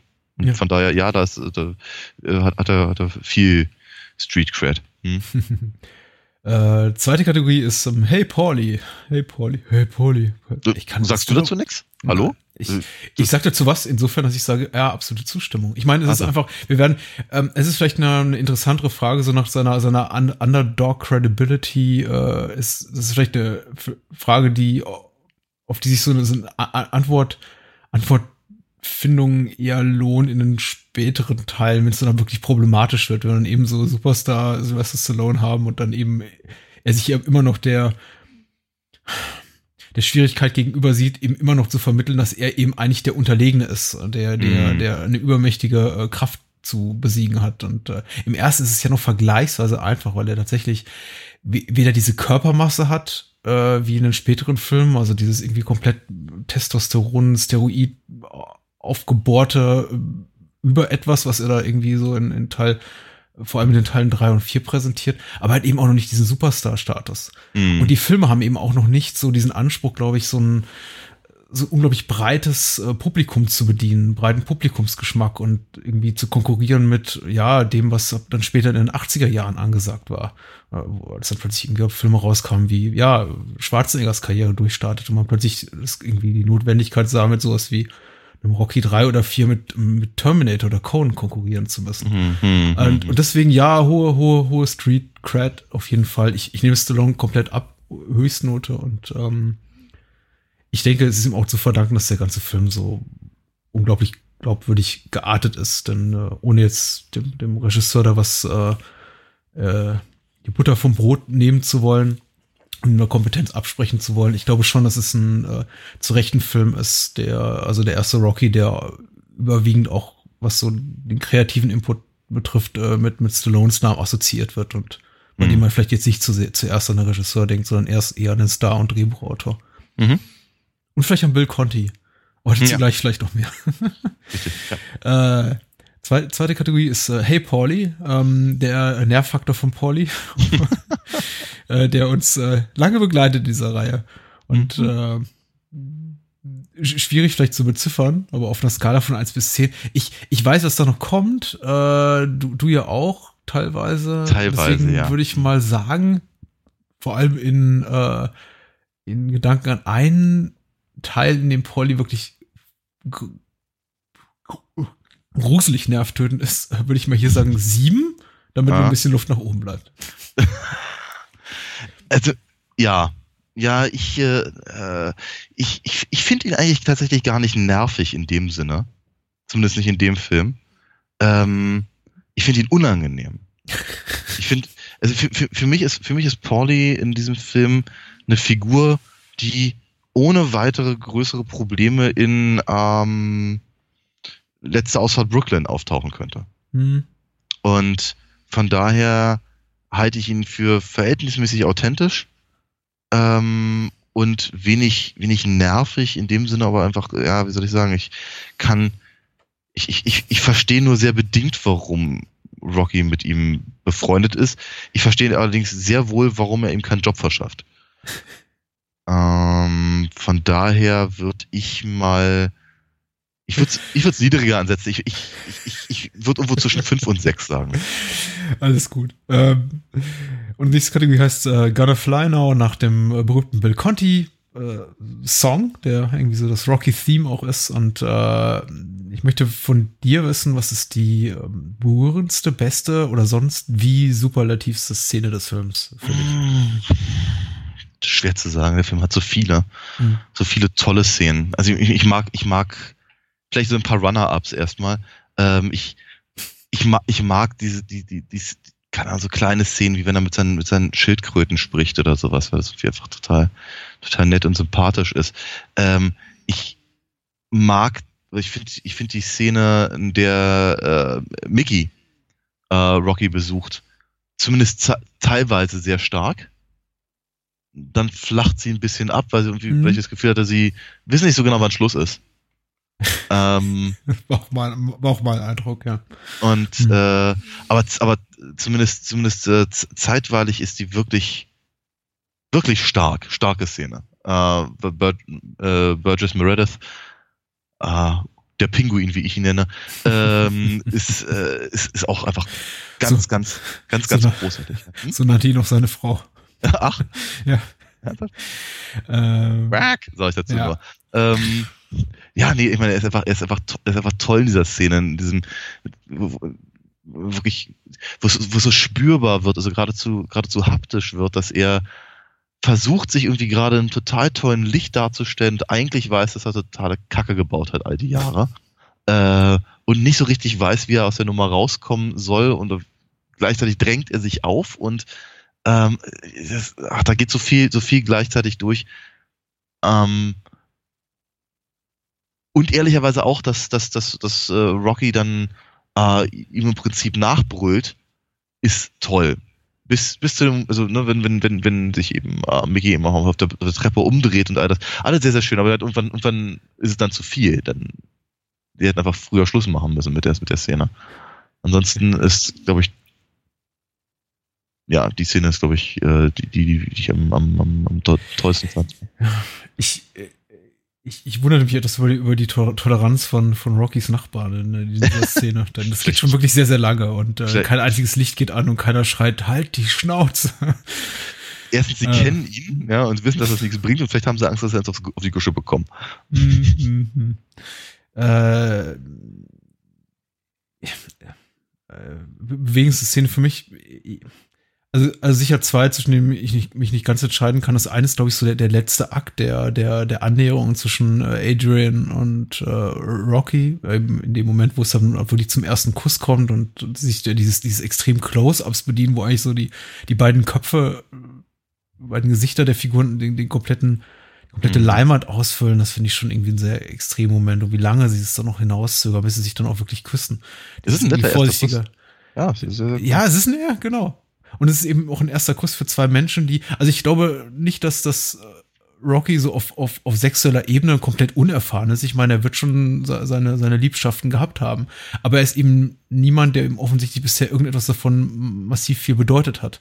Ja. Oder der irgendwie da sehr viel Herz reingesteckt hat. Und jetzt ja. ihn zum ersten Mal in dieser Situation zu sehen, in dem es wirklich mhm. eben darum gilt, um jemand zu kämpfen und sich etwas Gefühle zu erkämpfen und das ist schon mhm. sehr bewegend. Äh, mhm. Und das andere ist, glaube ich, äh, also ich sein, sein, sein erster Lauf da um vier Uhr morgens äh, nach dem Eiershake. Das finde ich mhm. jetzt nicht nur aufgrund der Tatsache, dass er eben in seinen in seinen Sneakers da losrennt, die irgendwie für, für Laufsport gänzlich ungeeignet sind, mhm. sondern eben, es ist halt ich finde ich finde so gut, dass er im Grunde er, er scheitert nicht am Ende dieser Sequenz. Er schafft es eben kaum die kaum die Treppen hoch. Ich glaube, vor dem letzten Treppenabsatz irgendwie klappt er dann zusammen und äh, geht dann irgendwie doch wieder bergab. Ja, ja, dann also irgendwie, äh, oder sowas, ja. Genau, in einer späteren Szene noch mal eben zu den gleichen Treppen, die ja mittlerweile glaube ich die Rocky Steps in Rocky Steps umbenannt wurden, äh, mhm. zurückzukehren, dann eben ganz oben anzukommen. Aber ich finde es wirklich so von der ganzen Komposition, also der dieser Sequenz von diesem mhm. motivierten Start und äh, durch die klirrende Kälte und diese mhm. Szenen der Müllabfuhr Uhr in den frühen Morgenstunden da in Straßen Philadelphia ist irgendwie ganz toll und im Hintergrund auch so eine etwas, etwas leisere äh, Variation des Bill Conti Scores, äh, der, der, der Rocky Theme Music irgendwie sehr, sehr schön und eben auch dieses wirklich sehr, sehr flache Ende, dieses, das eben damit endet nicht mit einem irgendwie Triumphschrei, sondern eben auch mit der Erkenntnis, verdammt, mhm. äh, hier Rocky, vor dir liegt echt noch viel Arbeit. Ja. Fand ich schon sehr, sehr toll. Ja, ja, ja. Durchaus. Äh, jetzt zur Trainingsmontage, das Warm-up. Wir haben ja äh, die, die übliche Trainingsmontage, was heißt die übliche? Eine mm. von sieben, über die wir noch zu reden haben. Und äh, da wir jetzt kein, bisher keinen Vergleichswert haben, außer unsere Erinnerung, ja.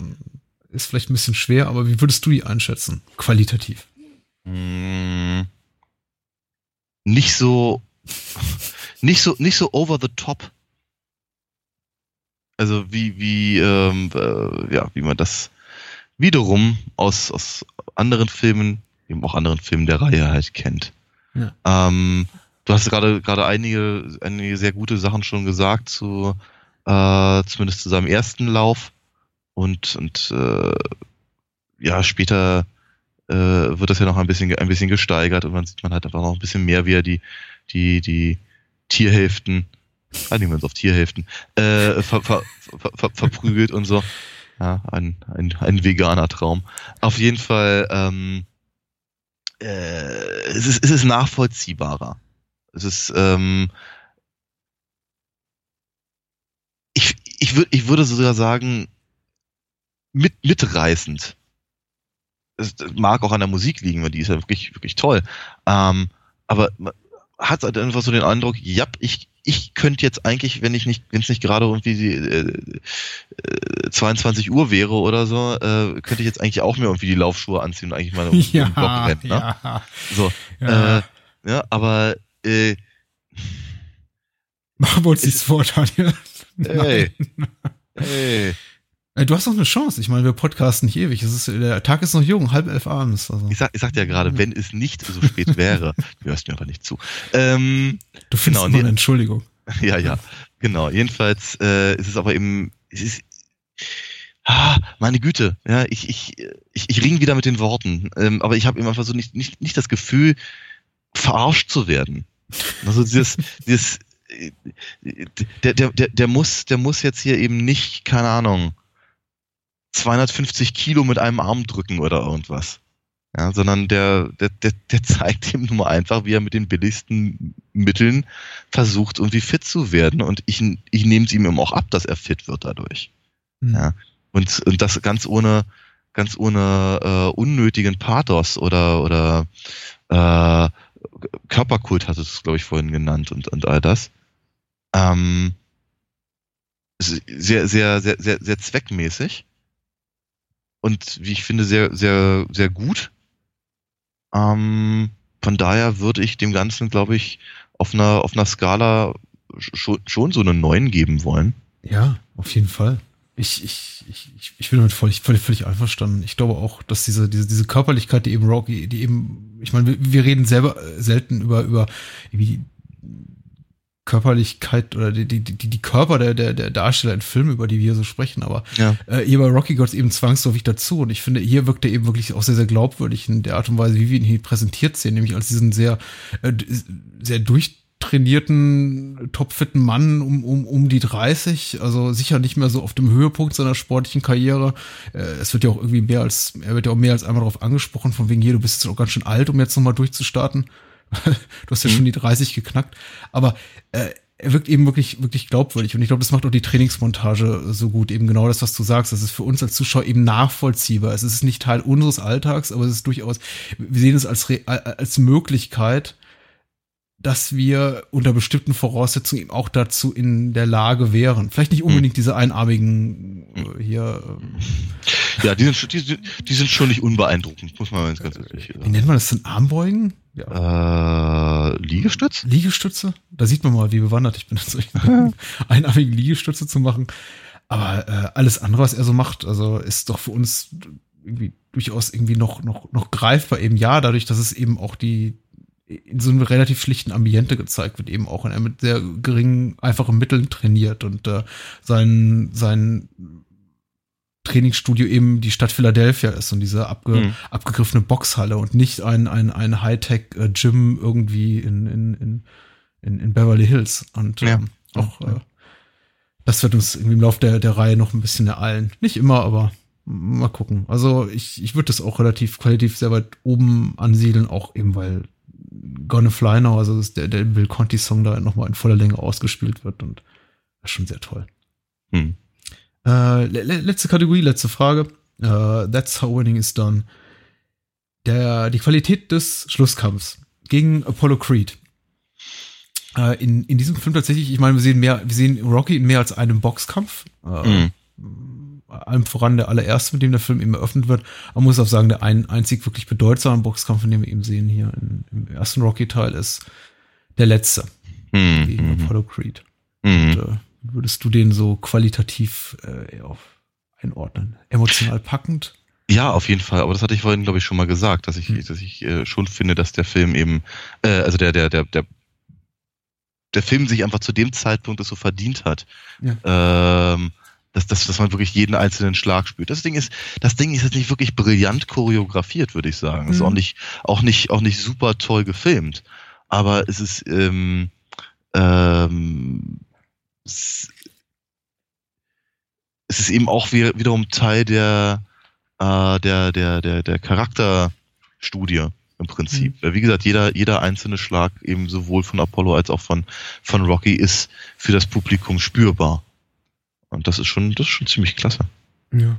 Ich, ich finde auch, und ich finde, man soll es auch Fairness haben nochmal erwähnen, das, was du gerade gesagt hast, tatsächlich ist so die Qualität der, der Boxkämpfe, also die, die Qualität von Rocky als Actionfilm eher, na, sie ist halt zweckmäßig. Es ist so vollkommen okay, aber es besitzt jetzt halt nicht diese Unmittelbarkeit von, sag ich mal, etwas intensiveren Kampfsport oder Boxfilm. Also, sagen wir mal so, ich, ich fühle mich zu keiner, keiner Zeit irgendwie wie in, wie in uh, Raging Bull von Scorsese, der für mich mhm. eine ganz andere, ganz andere Dynamik und, und, und ja, haha, äh, Schlagkräftigkeit hat in, in einem Boxszenen. In dem Sinn, dass ja wirklich, wirklich extrem wehtun und äh, mhm. sich extrem, extrem nah am Zuschauer bewegen, auch was die ganze Kameraführung betrifft. Also ja. das ist schon alles äh, gut gemacht und der, der Story dienlich, aber es ist jetzt nicht die große Kunst. Was mich überrascht hat, ist, äh, ich würde ihn erstmal auch qualitativ echt weit oben ansiedeln, ist, wie kurz er doch letztendlich ist oder wie wenig Anteil er am Gesamtfilm hat. Denn ich glaube, in dem Moment, in dem die beiden, also äh, Creed und Balboa in die Arena schreiten, ist der Film dann auch fast schon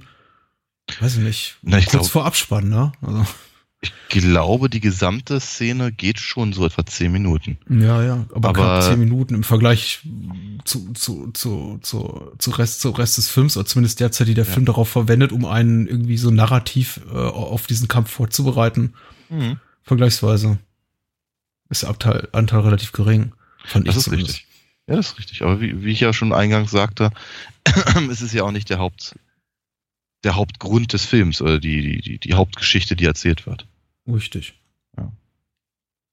Hm, Ich wollte zum Schluss so ein äh, kleines bisschen Trivia loswerden, einfach weil ich, ich du hattest im letzten äh, Podcast so schon Gelegenheit, ein bisschen äh, filmwissenschaftliches Studium oder literaturwissenschaftliches Studium äh, rauszuhauen. Mir fällt aus dem Studium noch eine Anekdote dazu ein, aber auch wirklich nur vorübergehen, weil ich mal über, über, über so die ersten Beispiele von Filmen, in denen die Steadicam zum Einsatz kam, geschrieben hatte und tatsächlich ist äh, äh, Rocky mit einer der ersten Filme neben Bound for Glory, dem Hal Ashby-Film, äh, einer, einer der ersten Filme, denen eben die, die Steadicam von Garrett Brown eingesetzt wurde. Damals relativ neues Patent. Tatsächlich einer der ersten Filme, in dem wir eben tatsächlich ruckelfreie Kameraaufnahmen sehen über eine unebene Fläche hinweg. Und das sind eben diese Stufen hoch zum Museum of Ah. Art in Philadelphia. Da kann sich heute keiner mehr was verkaufen und äh, Mhm. kein Mensch wird heute mehr vor der Glotze sitzen und sagen, oh, guck mal hier, echt, echt cool. Das sah aber irgendwie, weiß nicht, drei Jahre zuvor in äh, im ersten Teil vom Paten aber noch nicht so gut aus. Mhm. Aber ähm, ist nun mal so und vielleicht aus äh, filmhistorischer Sicht auch bemerkenswert. Ja. Ja. Deswegen sei es erwähnt. Ja, sehr cool. Haben wir über Rocky alles gesagt? Ähm, ich denke für den Moment schon. Wie ich uns kenne, werden wir uns sicherlich noch mal ein oder das andere Mal darauf zurückkommen, wenn wir über die weiteren Filme reden. Richtig. Ich bin aber im Übrigen total heiß drauf. Also ähm, bin äh, äh, dachte so, also nach Sichtung von, von vom, vom ersten hätte ich am liebsten gleich den zweiten reingeschmissen. Ja. Aber du musst doch warten. Es tut mir Ja. leid. Naja, ich werde es In, überleben. in Folge 201 geht's weiter. Und dann noch relativ schnelle Abfolge. So viel können wir schon verraten. Ähm, ja, nach kurzem Überlegen, welchen Film wir mit äh, Rocky paaren und es wird, ich bin gespannt darauf, wie viel wir über äh, Red Belt zu sagen haben, ist uns eben dieser Film eingefallen, beziehungsweise mir, da ich auch schon länger mal den, den Wunsch verspürte, über einen David Mamet-Film zu sprechen. Mhm. Äh, dachte ehrlich gesagt schon, als wir die äh, über, letztes Mal über, über Film Noir sprachen, dass ich irgendwie Homicide und oder seine, seine vielen vielen ähm, Heist-Movies oder oder Con-Movies irgendwie mal reinschmeiße, weil er ist ja Mhm. hauptsächlich ein äh, Thriller-Drehbuchautor und Dramen-Drehbuchautor, aber auch spezialisiert eben auf auf auf Heist-Movies oder oder auf äh, Filme über über Con-Artists, sowas wie Homicide oder ähm, House of Cards oder Spanish Prisoner, toller Steve Martin-Film. Ähm, aber jetzt machen wir eben Red Belt. Und Ja. Red Belt ist zwar ein Kampfsportfilm, aber er hat eben auch Elemente dieses, dieses Con-Movies, das eben David Mamet Mhm. auch so gut kann und äh, Ja, ja. dessen, dessen Apex so ein bisschen äh, Glenn Gary, Glenn Ross ist und äh, Mhm. Andere spannende Thriller, für die er die Drehbücher geschrieben hat. Ja, Ja, ja. Und äh, Red Belt stammt aus dem Jahr 2008 und ich verlese mal kurz die UFDB-Inhaltsangabe. Mhm. Hat geschrieben McLean. Ah. McLean. Mike Terry, gespielt von Ejiofor, Ejiofor, Ejiofor, das, das ging auch schon besser, Chiwetel Ejiofor, leitet eine Kampfsportschule und legt äh, streng nach seinen moralischen Grundsätzen, die sich am Bushido orientieren. Dies bringt ihm auch finanzielle Probleme ein, doch Mike lebt seine Philosophie und lehnt es auch ab, an Wettkämpfen teilzunehmen. Als er dem Hollywood-Star Chad Frank, gespielt von ähm, Tim Allen, äh, bei einer Barschlägerei zu Hilfe eilt, ändert sich sein Leben jedoch grundlegend, denn dieser führt ihn in neue Kreise ein, was Mike jedoch auch Schwierigkeiten bringt. Und ähm, ich, ich erinnere mich nur dunkel daran, dass der Film vor einigen Tagen relativ, relativ ähm, müder Verfassung sah, was sich auch widerspiegelt in meinen Notizen, die hier den Titel tragen, Red Belt mit D am Ende. Ah, So okay. ist das eben. Ja. Hm, ja. Na gut. Aber na gut, äh, jetzt habe ich mir den Film gewünscht und jetzt müssen wir eben auch drüber reden. Ja. mitgefangen, mitgehangen. Ähm, Zuerst mal so irgendwie die ganz generische allgemeine Frage. Wie, wie hat er dir gefallen? schwierig. Wirklich, wirklich, wirklich schwierig. Ähm, also ich muss, ich, ich glaube von David, David Mamet als, als tatsächlicher äh, Regisseur habe ich nicht so viel mitbekommen. Ähm, natürlich, was, äh, was, was, seine, was seine Drehbücher angeht, logischerweise deutlich, deutlich mehr. Ähm, und einige oder etliche davon finde ich auch ganz, ganz hervorragend. Ich habe bei Redbird, äh, soll ich sagen, ich hatte zeitweilig das Gefühl, gerade bei den Dialogen, dass der liebe Mr. Mamet offenkundig beim Schreiben an der, an der, an der äh, Schreibmaschine einen Schlaganfall hatte. Weil ich habe, ich glaube, in den letzten zehn Jahren keinen Film gesehen mit so schlechten Dialogen wie dieser. Hm. Das ist, das ist wirklich, es ist nicht übertrieben. Wenn die Leute sich permanent wiederholen, fünfmal das Gleiche sagen, hintereinander, einen Satz einstreuen und dann gleich nochmal dasselbe sagen. Genauso, in der gleichen äh, Intonation dann frage ich mich, was das soll. Sind die Schauspieler dann einfach nur zu schlecht, um das rauszu, rauszufiltern, was, was Mehmet da irgendwie geschrieben hat? Oder ist einfach das Drehbuch schlecht? Weil, wie gesagt, diese Dialoge sind ja wirklich Hanebüchen schlecht. Ist, ich, ich, ich habe mich darüber, ich bin da selten so, drauf, aber ich habe mich wirklich unglaublich geärgert darüber. ja. ähm, und mich reißt sowas dann auch raus. Das heißt, ich habe, ich brauchte wirklich fast eine Stunde in diesem Film, um irgendwie Interesse daran zu haben, wie es denn jetzt bitte sehr weitergeht mit den Figuren. Ähm, mhm. nur äh, ist es halt so, ähm, äh, Chiwetel Ejiofor ist recht gut in dem Film. Ich habe, ich glaube, das Einzige, was ich sonst von ihm gesehen hatte, war Serenity. Ähm, da war aber auch gut. Also von daher ähm, äh, gehe ich jetzt mal davon aus, dass er ein guter Schauspieler ist. Ich hab, du, hast, du, du hast mehr gesehen. Er ist äh, sehr präsent. Ja, habe ich? Ja, mit Sicherheit. Äh, Children of Man haben wir gesehen. Ach ja, sowohl für einen Podcast, stimmt, aber ja. auch. Ja, stimmt, ja, du hast recht. Ähm, und der tolle, wer könnte die vergessen, in 2012 von Roland Emmerich. Den habe ich nie gesehen. ähm, nee, habe ich nicht. Und er gibt sich halt äh, viel Mühe, um äh, die Figur mit äh, Leben zu füllen, ist nicht das richtige Wort, glaube ich. Ich denke, er versucht irgendwie ein, ein, ein, ein philosophisches, moralisches Dilemma im Prinzip vor allem in seinem Gesicht abzuspielen. Und das, das, das, das funktioniert recht gut und ich denke, er ist, er ist da ähm, äh, sowohl physisch äh, präsent genug als auch ähm, von der von der von der Schauspielkraft, die dahinter steckt, steckt finde ich finde ich ich habe mich gefreut, dass er die Hauptrolle hatte und entsprechend äh, tat es dann irgendwann nicht mehr ganz so weh. Ich hatte mich mhm. auch, mhm. äh, ich hatte mich auch eben äh, über äh, die verschiedenen Gastauftritte äh, gefreut von äh, hier Joe Matenya zum Beispiel. Ich habe nicht so ganz verstanden, was Tim Allen da eigentlich gesucht hat und warum, warum er, warum er gleich an zweiter Stelle genannt wurde. Äh, ich weiß nicht, ob es dir aufgefallen ist, aber ähm, Ed O'Neill hat einen etwa fünf Sekunden zwei Sätze auf, äh, Auftritt. Mhm. mhm. Äh, schüttelt, äh, schüttelt äh, Joe Montagna mal kurz die Hand und geht dann weiter.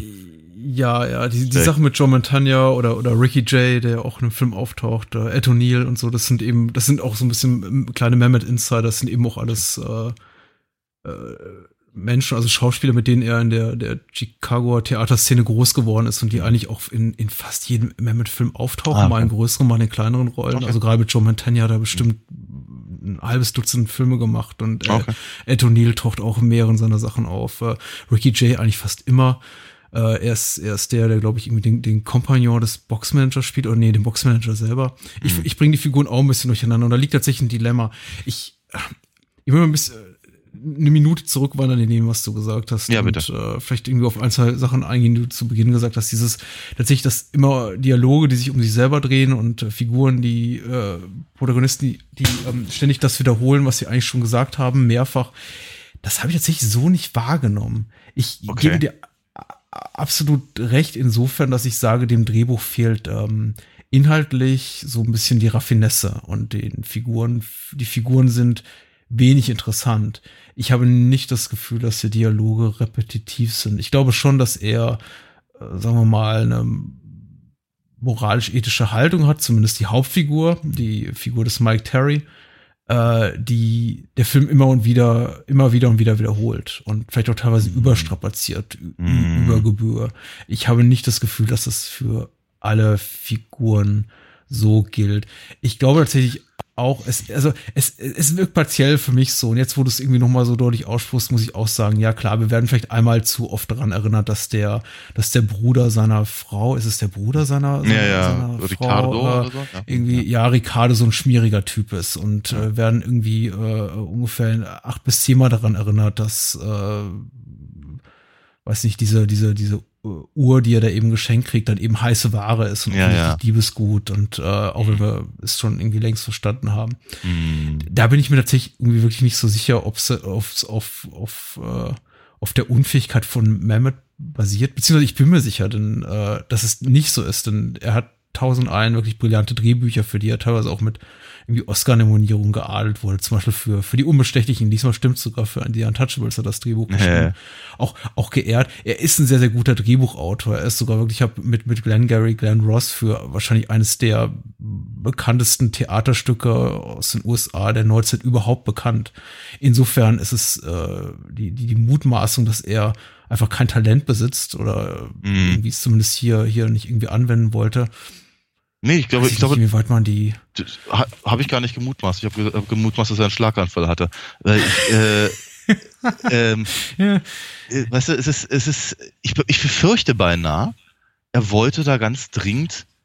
Ich glaube, es hat, es hat, das hat ein, äh, es ist ein stilistisches Mittel, das was mich da so gestört hat. Hm? Und ich glaube, entweder wollte er das besonders ähm, authentisch haben, oder er wollte, und das habe ich ein paar Mal gehört, dass der, dass, dass viele ihn irgendwie als als als Noir-Film im, im, im, mhm. im Martial Arts Genre äh, sehen oder was. Vielleicht wollte er sowas reinbringen. Frank Miller macht sowas gerne. Also so eine Sachen wie Tired. I'm so tired. Mhm. So eine so eine Sachen zu schreiben. Aber äh, weißt du, ich, ich, ich habe hier, ich, ich gucke mir gerade mal das Drehbuch an und lese zum Beispiel Move to the right, move to the right and behind me, move to the right and behind me. Good. Now step me with a knife. Good. Now step me with a knife. Good. Step me with a knife. Step me with a knife. Ja, das, das, das, das, das, das, das sind das Bushido oder Jujutsu und ja, ja, was erwartest ja, du? Ja, das ist, das ist auch, soll man sagen, eine, eine der wenigen durchaus äh, gelungenen Szenen. Ich verstehe auch durchaus, wenn er das halt sagt in seinem, in seinem Dojo, aber eben auch äh, äh, seine, seine Frau hat auch irgendwie so ein, irgendwie so ein komisches Mantra, dass sie da irgendwie in, in einer Szene rauf und runter. Es ist einfach schlecht geschrieben. So. Da, da, das, ist, das ist ganz furchtbar. Also ich, ich, konnte das, ich konnte mir das wirklich nicht anhören. Das ist ganz, das macht, das macht mir einfach keinen Spaß. Mhm. Ähm, ganz abgesehen davon, dass ich die, die Story äh, nur sehr bedingt nachvollziehbar fand, weil ich nicht genau wusste, worauf wollte er hinaus, außer dass offenkundig er komplett von Arschlöchern umgeben ist. Komplett. mit, mit, äh, mit, mit, Aus, mit Ausnahme äh, hier äh, seines, seines äh, ähm, schwarzgürteligen ähm, ähm, Officers da. Officer ja? Joe. Officer Joe, Dankeschön. Äh, und seinem, seinem Kollegen, der ihm, der ihm hilft. Hm. Ich muss jetzt schon richtig langsam an, jetzt muss ich schon anfangen nachzudenken, wer da bitte sehr irgendwie sympathisch ist. Oder wer auch nur wer, wer, wer auch nur irgendwie ansatzweise halbwegs menschlich reagiert auf irgendetwas. Mhm. Die meisten, ich meine, klar, wenn dann am Ende, wenn am Ende, und jetzt äh, spoiler ich ganz furchtbar, wenn am Ende rauskommt, dass er wirklich tatsächlich von so ziemlich allen Leuten, die er, die er so kennt, beschissen wird, mhm. inklusive seiner eigenen Frau, ähm, dann ergibt das so im Nachhinein ein kleines bisschen mehr Sinn. Aber wenn ich mich wenn ich im Publikum sitze oder im, von mir ist auch auf der Couch und mich in der, schon in der ersten Viertelstunde frage, okay, warum ist denn der mit, mit der Eulen eigentlich verheiratet? Was haben mhm. die sich denn eigentlich bitte in irgendeiner Form zu sagen oder zu geben? Warum, warum, warum reagiert sie eigentlich auf die Dinge so, wie sie reagiert? Ich fand das nicht nachvollziehbar, genauso wenig wie ich, wie ich nachvollziehbar fand, dass ein Polizist seine geladene und entsicherte Waffe einfach mal so eben kurz zur Seite legt, damit, damit die, ähm, ähm, die aufgelöste Anwältin äh, die, die, die Fensterscheibe kaputt schießen kann. Ähm, ja. Das sind so, das sind so Sachen, oh, das knirscht im Gebälk. Ganz furchtbar. Es ist, äh, so, ja, warum, warum, warum, muss der, warum muss der Heini immer an der, an der Bar, im Übrigen eine der leisesten äh, äh, Bars, in denen ich zumindest jemals war, äh, in, in, in Flüsterstimme da seinen, seinen, seinen Trick zeigen? Ja, weil er am Ende des, des Films nochmal auftaucht. Ähm, und so weiter und so fort. Ich ja, find, aber das ist. Ja, es ist, es ist alles, nein, es ist einfach, Entschuldigung, aber es ist wirklich einfach nicht gut geschrieben, das ganze Ding. Er, er mag, ein, mag vielleicht einen interessanten Ansatz haben und äh, Jupiter Ejiofor hat eine nicht zu bestreitende Präsenz. Ja. Ähm, die Kampfszenen gegen Ende des Films sind, äh, ich möchte mal als ordentlich bezeichnen. Ähm, ich, war, ich weiß nicht, was ich mit diesen unsympathischen Figuren anfangen soll und warum mich die Geschichte interessieren muss, weil ich nicht finde, dass sie in irgendeiner Form. Sie ist eben keine Charakterstudie, sie ist eben keine Milieustudie, sondern sie ist völlig aus dem Arsch gezogen äh, und äh, hat, für, hat, hat, keine, hat keine Moral, hat keinen Sinn. ja. Ich, ich äh, also, äh, Full Disclosure, ich mag den Film ganz gerne. Ja, ist okay. Aber äh, ich finde völlig adäquat, was du gerade sagst. Ich kann auch keinem der von dir genannten Punkte jetzt ernsthaft widersprechen oder überhaupt auch nur, auch nur Lust dazu, denn es ist auch einfach nur dein, deine persönliche Einschätzung. Ja, ich äh, möchte dir insofern nicht unbedingt recht geben, aber vielleicht irgendwie auf halbem Wege entgegenkommen, dass ich sage, äh, mit dem Film hat sich David Mamet nicht unbedingt mit Ruhm bekleckert. Ich halte ihn für einen, für einen akzeptablen Regisseur und für einen sehr guten Autor. Das meiste, was ich von ihm gesehen habe, finde ich wirklich extrem toll. Ich halte irgendwie Homicide für wahrscheinlich einen, einen, einen der besten US-Filme der 80er Jahre. Äh, es gibt noch irgendwie zwei, drei mehr, die ich, die er gemacht hat, die ich hervorragend finde.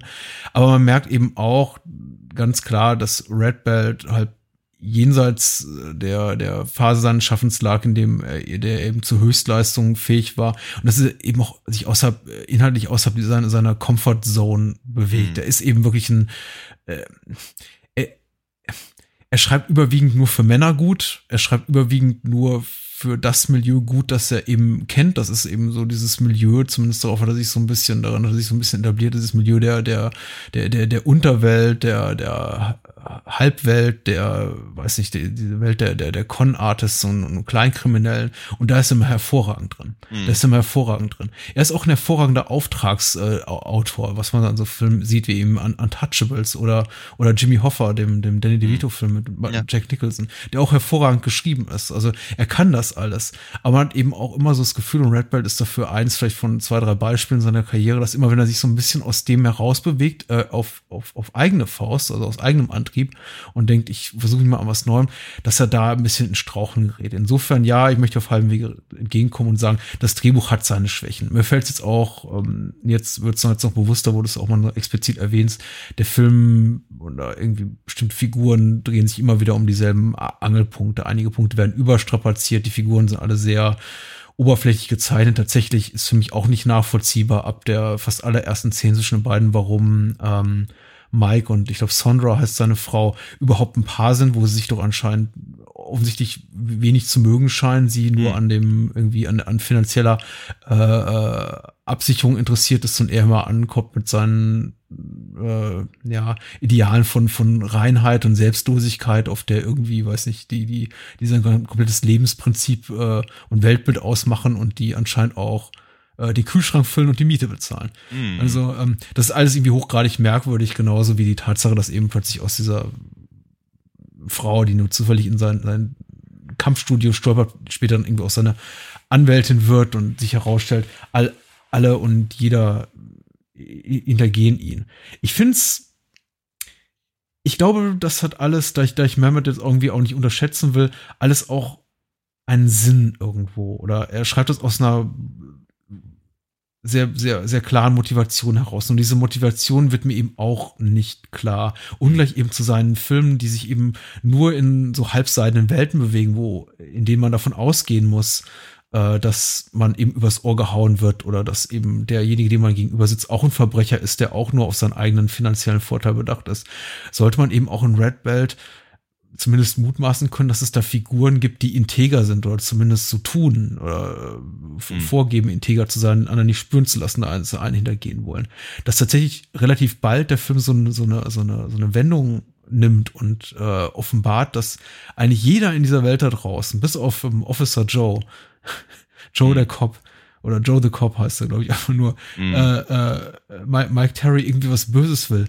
Das ist schon hochgradig merkwürdig. Mhm. Und muss sagen, der Film kriegt für mich in, in letzter Konsequenz am Ende noch so die Kurve, da ich die letzten 10 bis 15 Minuten des Films wirklich sehr, sehr gut finde, atmosphärisch sehr, sehr dicht, auch für mich sehr, sehr gut diese, diese, diese, diese Spannung wiedergibt, die in so einer Kampfsportarena herrscht, mit vielleicht ein bisschen zu viel Basil Exposition im Sinne dieser beiden Sportkommentatoren, die immer da sitzen und alles kommentieren, was eben gerade vor sich geht und oh, ja, guck ja. mal, hier kommt er rein und guck mal, was jetzt passiert und hier guck mal, mhm. was ist eigentlich der Unterschied zwischen einem roten und einem schwarzen Gürtel? Ja, und, ja. Äh, ach, wir haben es so gerade schon erzählt, zehn Minuten später nochmal, was ist eigentlich ja. der Unterschied zwischen einem roten und einem schwarzen Gürtel? Genau, das aber, aber genau das, auch, auch die Sache mit den, mit den, mit den Murmeln wird eben auch x-mal erzählt auf der Party und dann hier nochmal und dann dort nochmal und ähm, dann eben beim. beim Aber hast du es denn auch verstanden?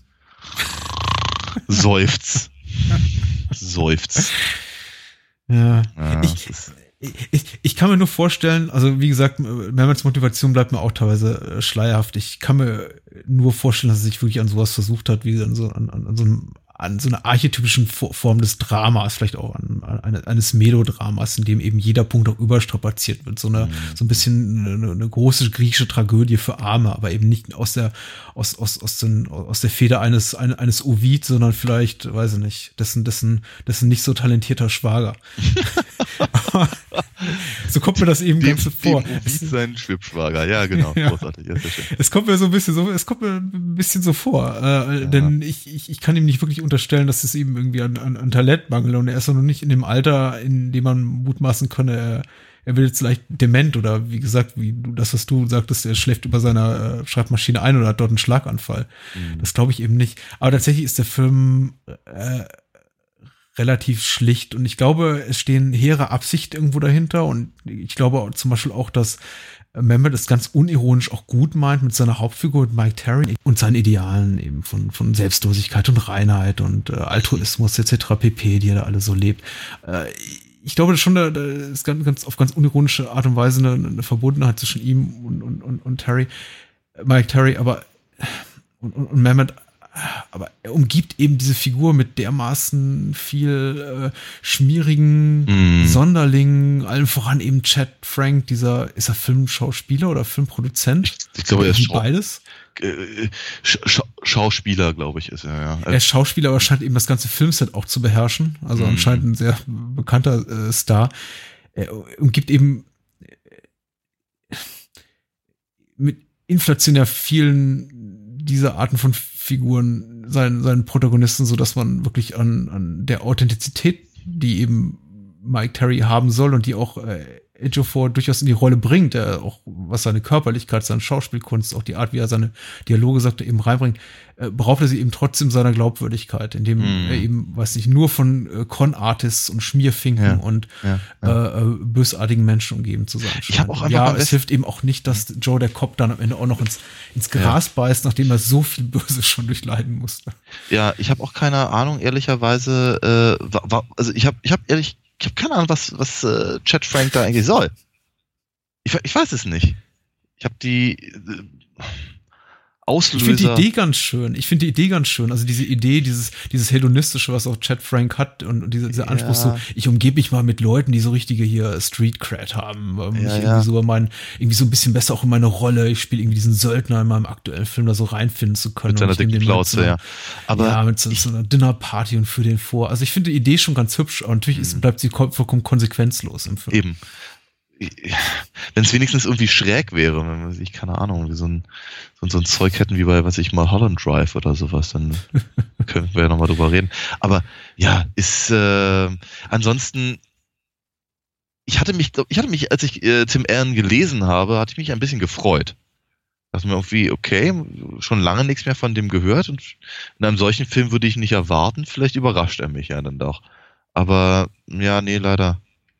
Leider blieb es halt irgendwie nur bei dem, bei der, bei der guten Idee. Hatte ich so ja. das Gefühl. Hm. Ja. Ähm, ich habe übrigens, ich, ich hab übrigens die. Das war Versuch. Ja. Hörst du mich noch? Ja. Ja, okay, gut. Äh, ich, hatte, ich hatte nämlich, ich habe mittlerweile äh, die, die, die Textpassage gefunden, die mich so gestört hatte, bei der ich dann gesagt habe, okay, jetzt muss ich aufstehen, ich brauche was zu trinken. ähm, äh, wenn äh, seine Frau äh, ähm, hier Mike ähm, Sandra, ja. Ja, genau. Vers versucht zu äh, überreden, dass Officer Joe den ähm, die, die, die Abendklasse da übernehmen soll. Und sie meint zu ihm, Baby, let the wheel come around. Just let it come around. Sometimes you can just let the wheel come around. Dann sagt er was und kurz danach sagt sie, let him teach the class. Let him teach the class. Let the wheel come around. Meine fucking Fresse. Ernsthaft. Ja. Ich weiß ja nicht, wie es bei euch zu Hause zugeht, aber. Wir reden nur so. Ja. es war ein Versuch wert. Ich ja. äh, ich hoffe, dass wir eines Tages vielleicht im Jahre 2020 nochmal dazu kommen, einen Film von David Mamet zu rezensieren und der dann besser ist und dich vielleicht, äh, dir vielleicht auch beweist, dass der Mann zum Besseren fähig ist. Aber ja. naja, das war Red Belt und ähm, dann, dann soll es das eben gewesen sein. Verdammt nochmal. Ja. Ja, äh, nächste Woche. Wir, wir, wir steuern äh, schnur geradewegs auf die Episode 200 zu, auf die wir uns ja. sehr freuen. Ich ja. möchte das irgendwo so Hörer nicht zu heiß machen. Am Ende erwarten sie noch weiß Gott was und dann überraschen sie eben mit dem, was wir vorhaben, was da ist. Ja, also nicht. Mal gucken. Ja. eine, eine Folge Star Trek Next Generation oder so. Aber äh, gut, auf dem Weg dahin liegt ja noch die Episode 199 und wir beantworten Hörerfragen. Das wird sehr schön. Und äh, Daniel, verabschiede dich mal in die Nacht. Uh, let the wheel come around. Indeed.